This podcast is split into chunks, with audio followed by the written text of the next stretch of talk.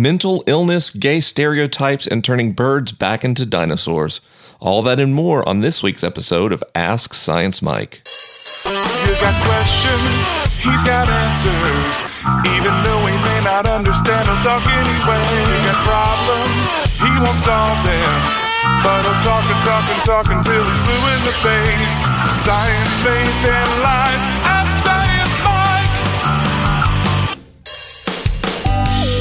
Welcome to Ask Science Mike, the weekly podcast where I answer your questions about science, faith, and life. This week I had the honor of hanging out with a bunch of people in Atlanta at an event called Belong, and it was great to get to know you and hear your stories and uh, understand where you're going in your walk of faith as it incorporates science. We're going to do more of those in the future, so keep your ears peeled, but for now, let's get it started.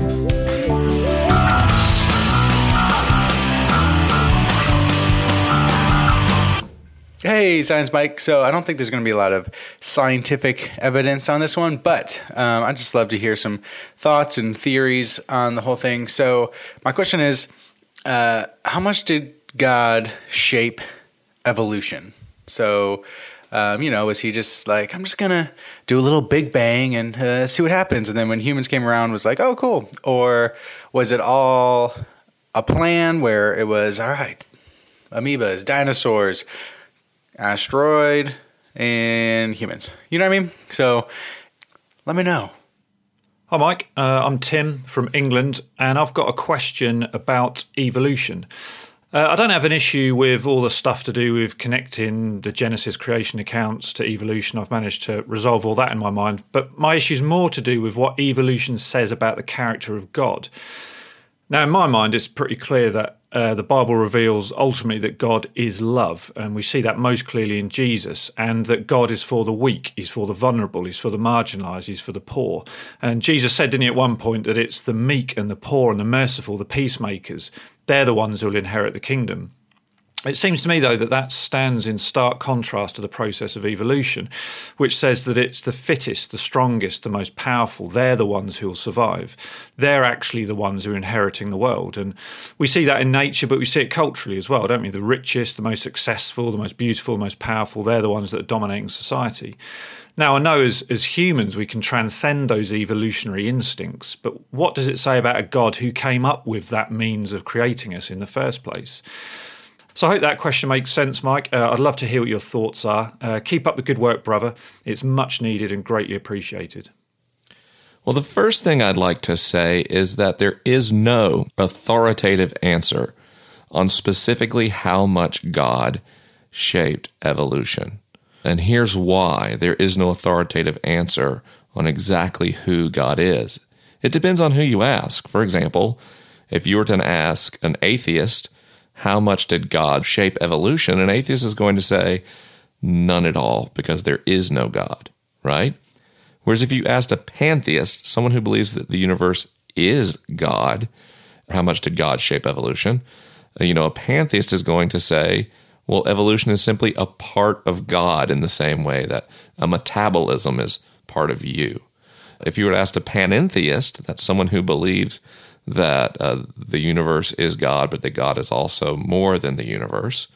Uh, a, th- a panentheist might say that God is, you know, directing evolution as a nature of God's being. If you were to ask an open theist, that's someone who believes in a God much like a traditional theist, but also believes that that God is not binding the future and therefore not traditionally omniscient. This is an idea of God that people use to try to clear up some logical contradictions to traditional theism.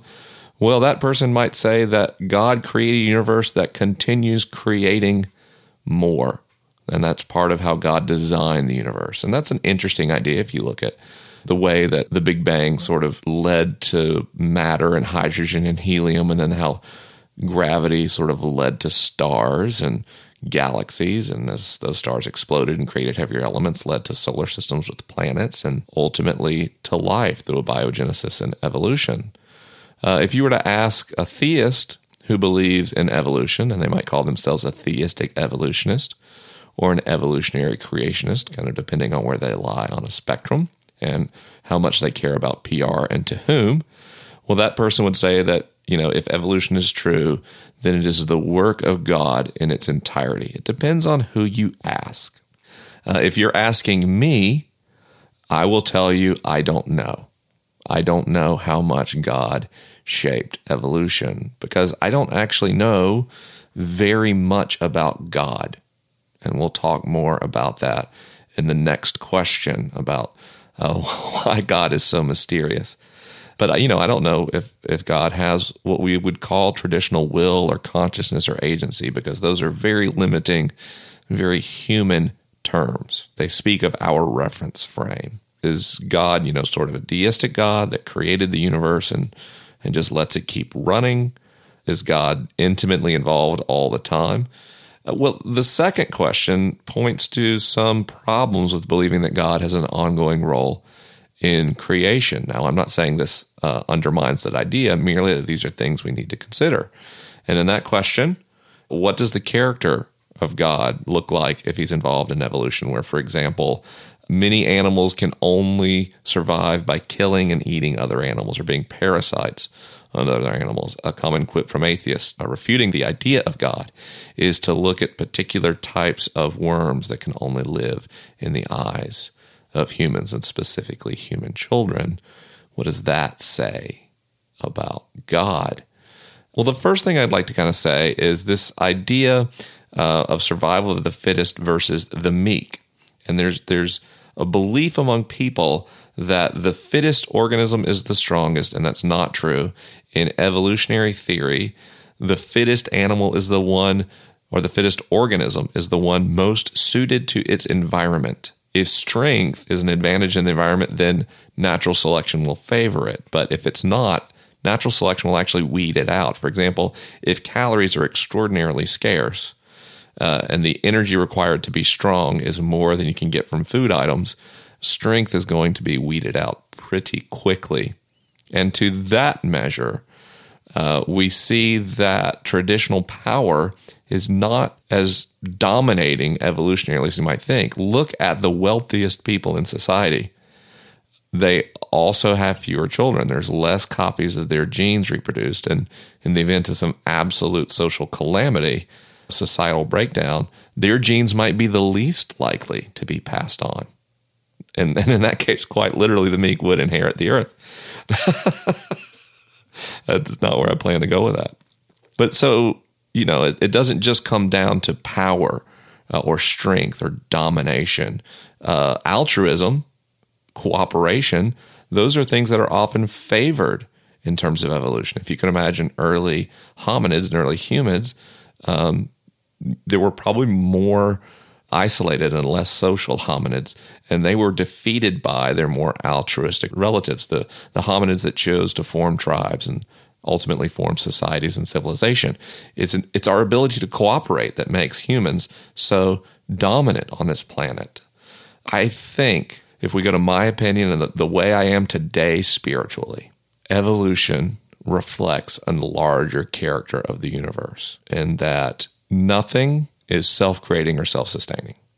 We all rely on something else. All life on this planet requires of the constant sacrifice of the sun to collapse its own matter and release energy in the form of photons that gives this planet the energy to produce life. And that energy enters our ecosystem through plants, and then it is stolen from plants by animals. Plants die so that animals may live, and then some of those animals are eaten by other animals. They die so that other animals may live. That there is some pattern of sacrifice and renewal on the very fabric of the universe. Stars explode, their guts are scattered across the sky, but ultimately those guts coalesce into a new nebula and even a star. Uh, on this planet, matter that was life becomes food, but then continues to be life. That speaks somehow to a connectedness and an interdependency uh, which I find sacred. And then this ultimate picture of what does it look like to be successful? Well, somehow we find peace and happiness when we transcend our individual desire for dominance and power and surrender to the goods of the group, when we help others, when we cooperate. Uh, our brains reward that, and our brains reward that because evolution has rewarded that too.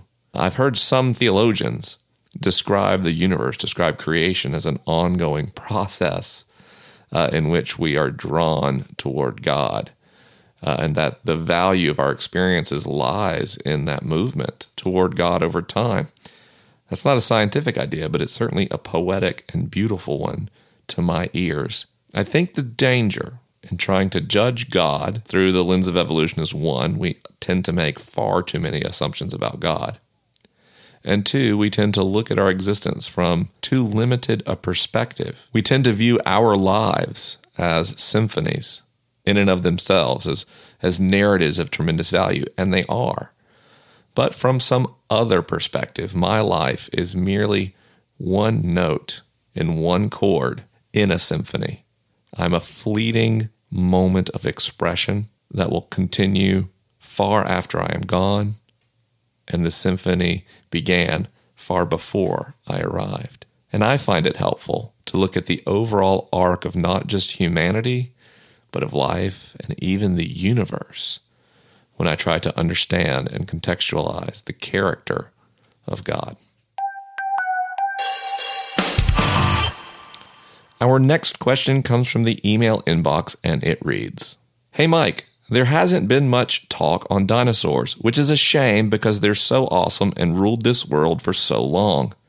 Two questions. If dinosaurs evolved into birds, is it possible for birds to evolve back into dinosaurs in millions of years? And two, what's your favorite dinosaur? Evolution will favor organisms most suited to the environment. And so if you had a set of mutations that made birds more dinosaur like again over time, and that was favored by the environment, sure. And you actually do see this in the fossil records. Some animals getting bigger and then getting smaller again, or, or oscillating between prey and predator, herbivore and omnivore. Uh, that is precedented in the fossil record. Now, what you don't have is one species, call it species A, turning into species B, and then turning back into an exact copy of species A. So it is extraordinarily unlikely. I don't want to say impossible, though, for uh, birds to turn exactly back into their ancestral dinosaurs. That'd be very unlikely. Now, one thing that's sort of interesting our DNA contains some record of our forebears. We have proteins in DNA which are switched on and switched off, and some of those inactive genes appear to be genes that were used in some of our ancestors. And so scientists have used this in some very recent, very limited experiments to block proteins and create dinosaur or reptile like features in birds. For example, you block a protein that creates a beak and you get a chicken with a snout, a sort of alligator like snout uh, you can block some more proteins and see different bones that develop more and more increasingly like what we understand to be the ancestors of dinosaurs. And so some scientists theorize that this process could be used to literally, with intentionality, transform birds back into dinosaurs. That is nowhere near scientific consensus. There are some scientists who believe it's possible, and a few scientists are even doing experiments again, trying to understand evolution uh, with gene expression. Uh, if it's possible, it would be a lot of work, and it would be very difficult to know exactly when you have a true, quote, dinosaur, unquote, because you're just flipping switches in DNA and looking at the outcome. And so, even if you ended up with something that had like an identical skeleton to some ancestral dinosaurs, how would you know the soft tissues and other features of the animal uh, were the same as before? You wouldn't. You'd have no way to know. So, you could get something dinosaur like, which uh, may be interesting for study, um, but I find it very unlikely that you could actually replicate a true dinosaur. Now, the second part of the question my favorite dinosaur are the sauropods, those massive herbivores that you know are the most dramatic sights if you watch Jurassic Park, or I'm guessing they're in Jurassic World. I haven't seen it yet. That's because I'm prone to superlatives. They were the biggest land animals that ever lived, and I would really just like to hear one walk. You know, you're talking about an animal that was the size of a herd of elephants and moved along the ground. Now, you know, they may not be feasible, even if we could get the DNA or we could somehow magically teleport one to now. Uh, the Earth is different than it was in those days. It is colder. We are in an ice age, even in uh, our climate change towards a warming uh, planet. We are still in an ice age. And, you know, things like the level of oxygen in the air is actually lower than it was in the days of the dinosaurs. So they may have trouble uh, functioning in our modern atmosphere, but they still remain my favorites. Uh, I could look at those bones for hours and imagine what such a mighty creature was like. Truly, truly stunning. Hey, Science Mike. I'm so extremely grateful for your work. You've legitimized most of the doubts I've been struggling with for years. Because of you, those major roadblocks in my faith have finally been obliterated, and I've never grown more exponentially towards and with God. However, there's still one major roadblock I can't reconcile. What's the situation of people with mental or learning disabilities?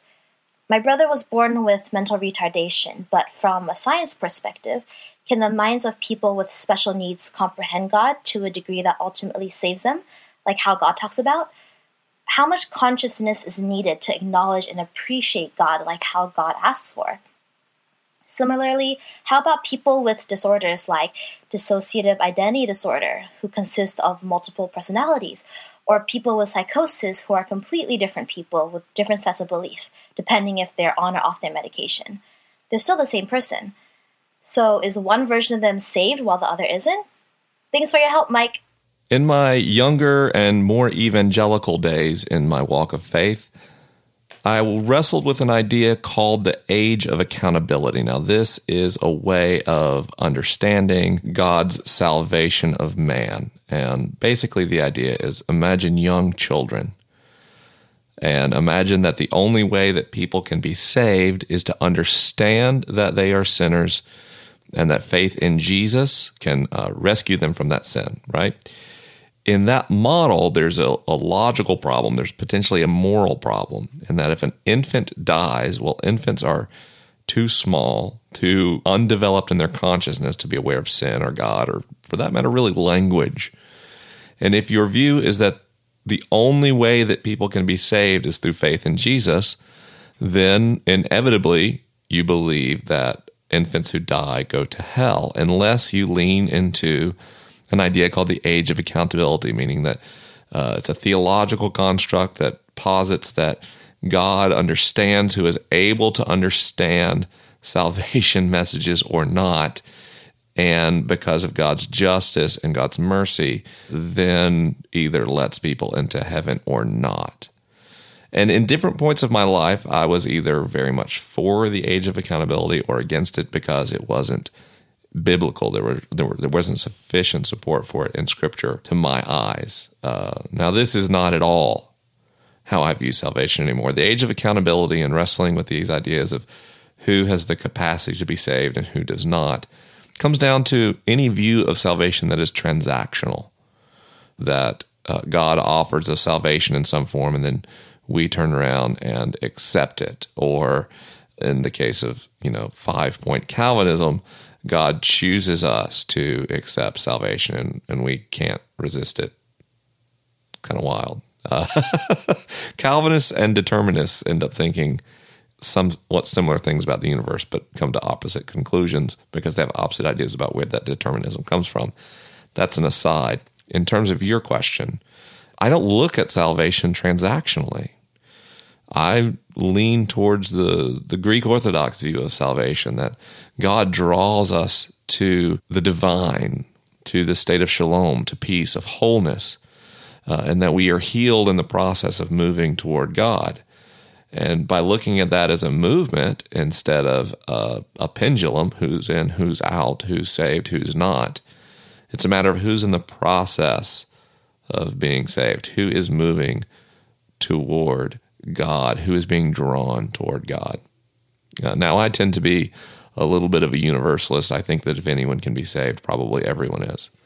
Um, but in uh, you know my typical way, most of my theology is is very very loose because I freely admit I have no idea what I'm talking about. But you know, if if we think specifically about people let's start with reduced mental capacity because of disability. Some of the people I know that have the most inhibited cognitive facilities are also the most joyful, and the most giving, and the most loving. they are, in fact, some of the most Christ like people I know. So, do I see them being drawn towards God? Do I see them responding with grace and forgiveness? Absolutely. Absolutely, I do. Uh, let's talk about people who have some form of mental illness, dissociative disorder, those sorts of things, psychosis. Those people have health problems. Can someone with cancer be drawn towards God, even though they suffer? Absolutely. In the same way, I don't think that psychosis or dissociative states eliminate someone's ability to be drawn towards God, especially through grace and community and healing. It's all about our perspective. Uh, a mysterious God we are drawn toward. Now, an interesting point in the Christian faith is Jesus. What fascinates me about the incarnation is we take a mysterious and unfathomable God and we put a human face on it. God becomes a man who tells stories, who cooks breakfast, who teaches in parables. And the mystery becomes relatable. And so, in the Christian faith, of which I'm a part of, the way we understand God and the way we pursue this salvation, this wholeness, this completion, is to follow after Jesus, to follow his teachings, and to be a part of his church. Now, this gets me way out of evangelical land. I'm probably leaning a little bit more towards Catholicism and the Orthodox Church and how I'm describing this process. I'm certainly, I think, well in line with uh, the Methodist Church, of which I'm a part of. So I think in your faith, if you're struggling with how can these people be a part of God or, or, or how could God reject these people, I would encourage you to, to hold loosely to your ideas about salvation and look at the broader church and some of the other ideas about how sanctification and how holiness and how reconciliation happen. And you may find that you are more encouraged. I know that I have been moving away from the sinner's prayer, for example, which is never found in Scripture as, as a moment when people are saved, more towards people being drawn towards God makes a lot of the weird and troubling things about our universe seem less troubling. Now, my atheist friends would say what I'm doing here is simply an enjoyable delusion. Maybe. But as I understand God to be this expression, this, this animating force, this source of all life and source of all love and source of all peace, the only thing that can make sense to me in that great mystery is that we are drawn to this God through the Christ, the universal reconciling force that we knew in name by Jesus. Our last question comes from the email inbox and it reads Hi, Science Mike. Thank you for your podcast. It really matters to me. Here's my question As a gay man in his 40s, I'm curious about the science of stereotypes. Specifically, why was I, as a 12 year old boy, riding my bicycle to the library to pick up Barbara Streisand records? Why did I love Broadway cast albums so much? And this is long before I knew about the stereotypes, before I knew gay boys were supposed to love Barbra Streisand and show tunes. Does science have anything to say about this? It's a great question, and one of the things I love about this question is I it's singular. I don't have you know twenty variations of this question uh, sitting in the in the Ask Science Mike show file. But I would challenge part of the question by asking this question: Why did I, as a twelve year old boy, like to play with action figures?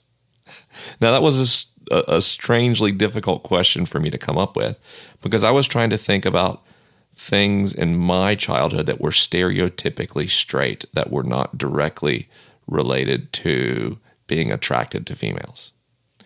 I loved action figures. I'd see ads for action figures, and I wanted to play with action figures.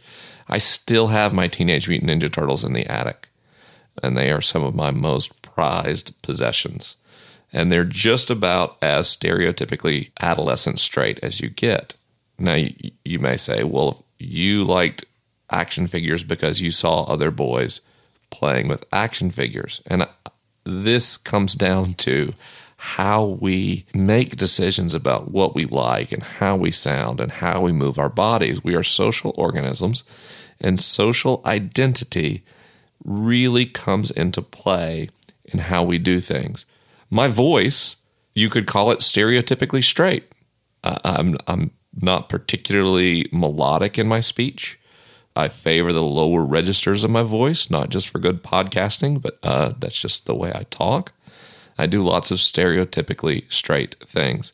And so I notice in your question, you start to highlight the ways in which you differed from the heteronormative standard.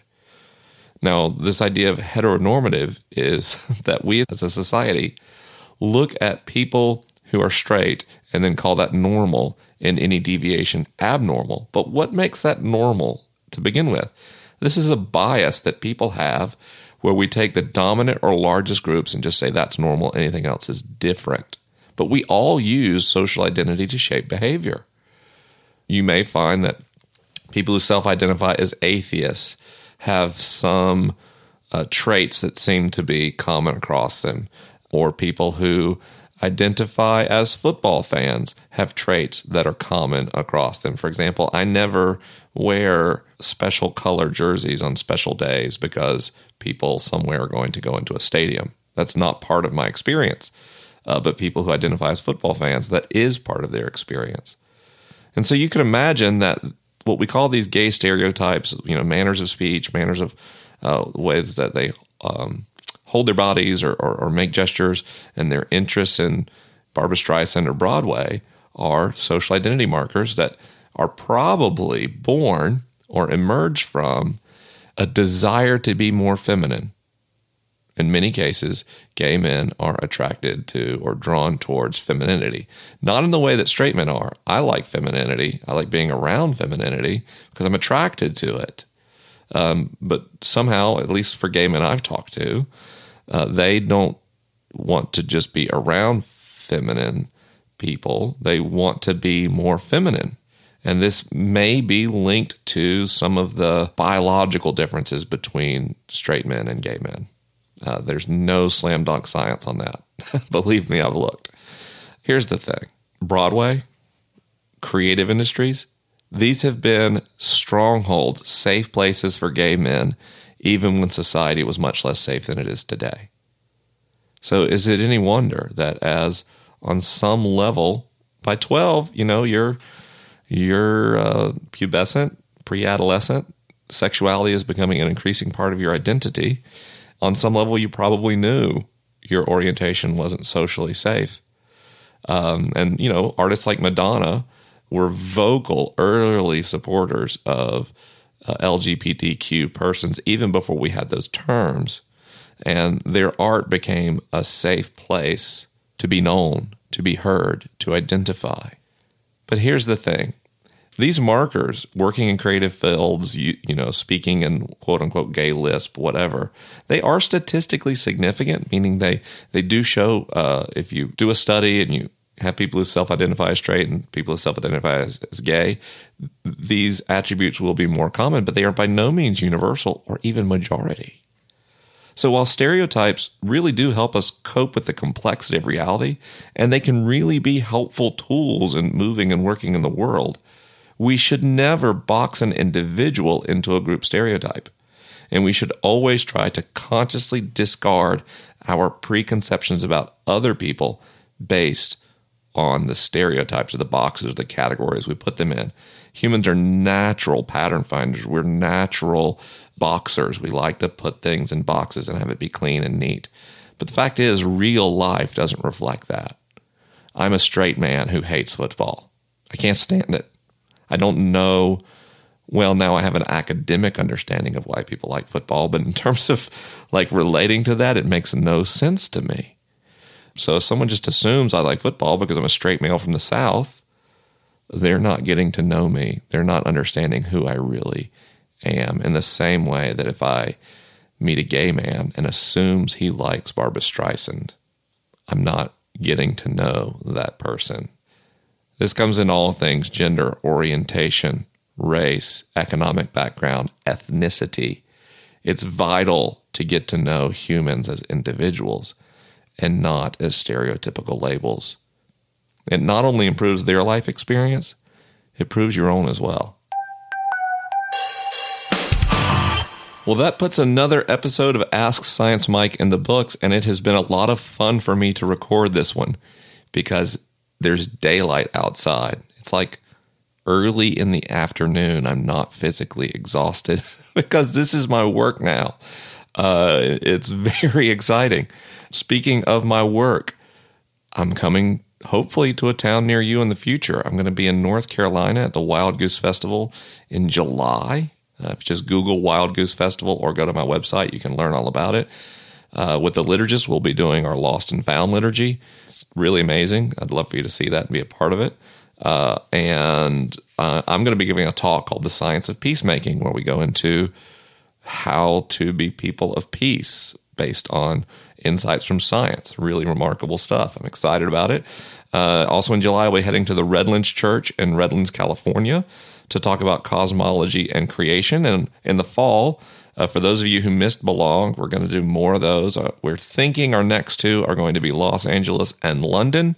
Uh, so if you're on the West Coast or across the pond, watch out. The liturgists are coming your way. Of course, later in the year, I'll be in Texas and New York and doing online events and all kinds of stuff. And I would love to come to your city. If you are at a church or a college or putting on a conference and you'd like someone to come talk about the intersection of science and faith, brain science, cosmology, doubt, all the things you hear me talk about, I absolutely love it. It is my favorite thing in the world. So if you go to asksciencemike.com and look in the upper right hand corner, there's a button that says uh, Book Mike. You click that, and uh, my booking firm can get me there. And it would be a lot of fun to see you. Seeing people in person is my favorite thing. We need your questions on the show. The show doesn't happen unless people put questions in, and you guys are great about it. We have hundreds of questions in the pipeline, but keep them coming. There's always interesting and exciting new questions. We look at the earliest and the most recent questions every single week. So your your chance, you've always got a chance to be on the show.